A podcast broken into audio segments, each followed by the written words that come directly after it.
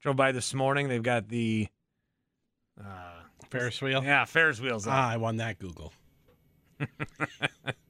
oh, I was circling. Uh-huh. Yeah, uh-huh. I yeah. Well, couldn't you think gotta of be the name. faster, Bart. I, was, I couldn't. think You of gotta the name. be faster. You can't. You can't do that.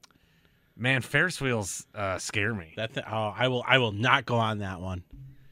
Uh, Well, I just I, I- you can get stuck so easy, and then the guy, you know, that guy, he jerks with people.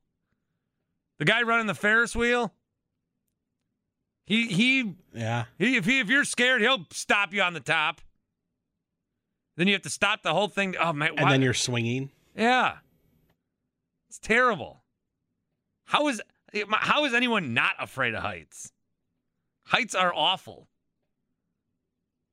Man, We get it. Attention spans just aren't what they used to be heads in social media and eyes on Netflix. But what do people do with their ears?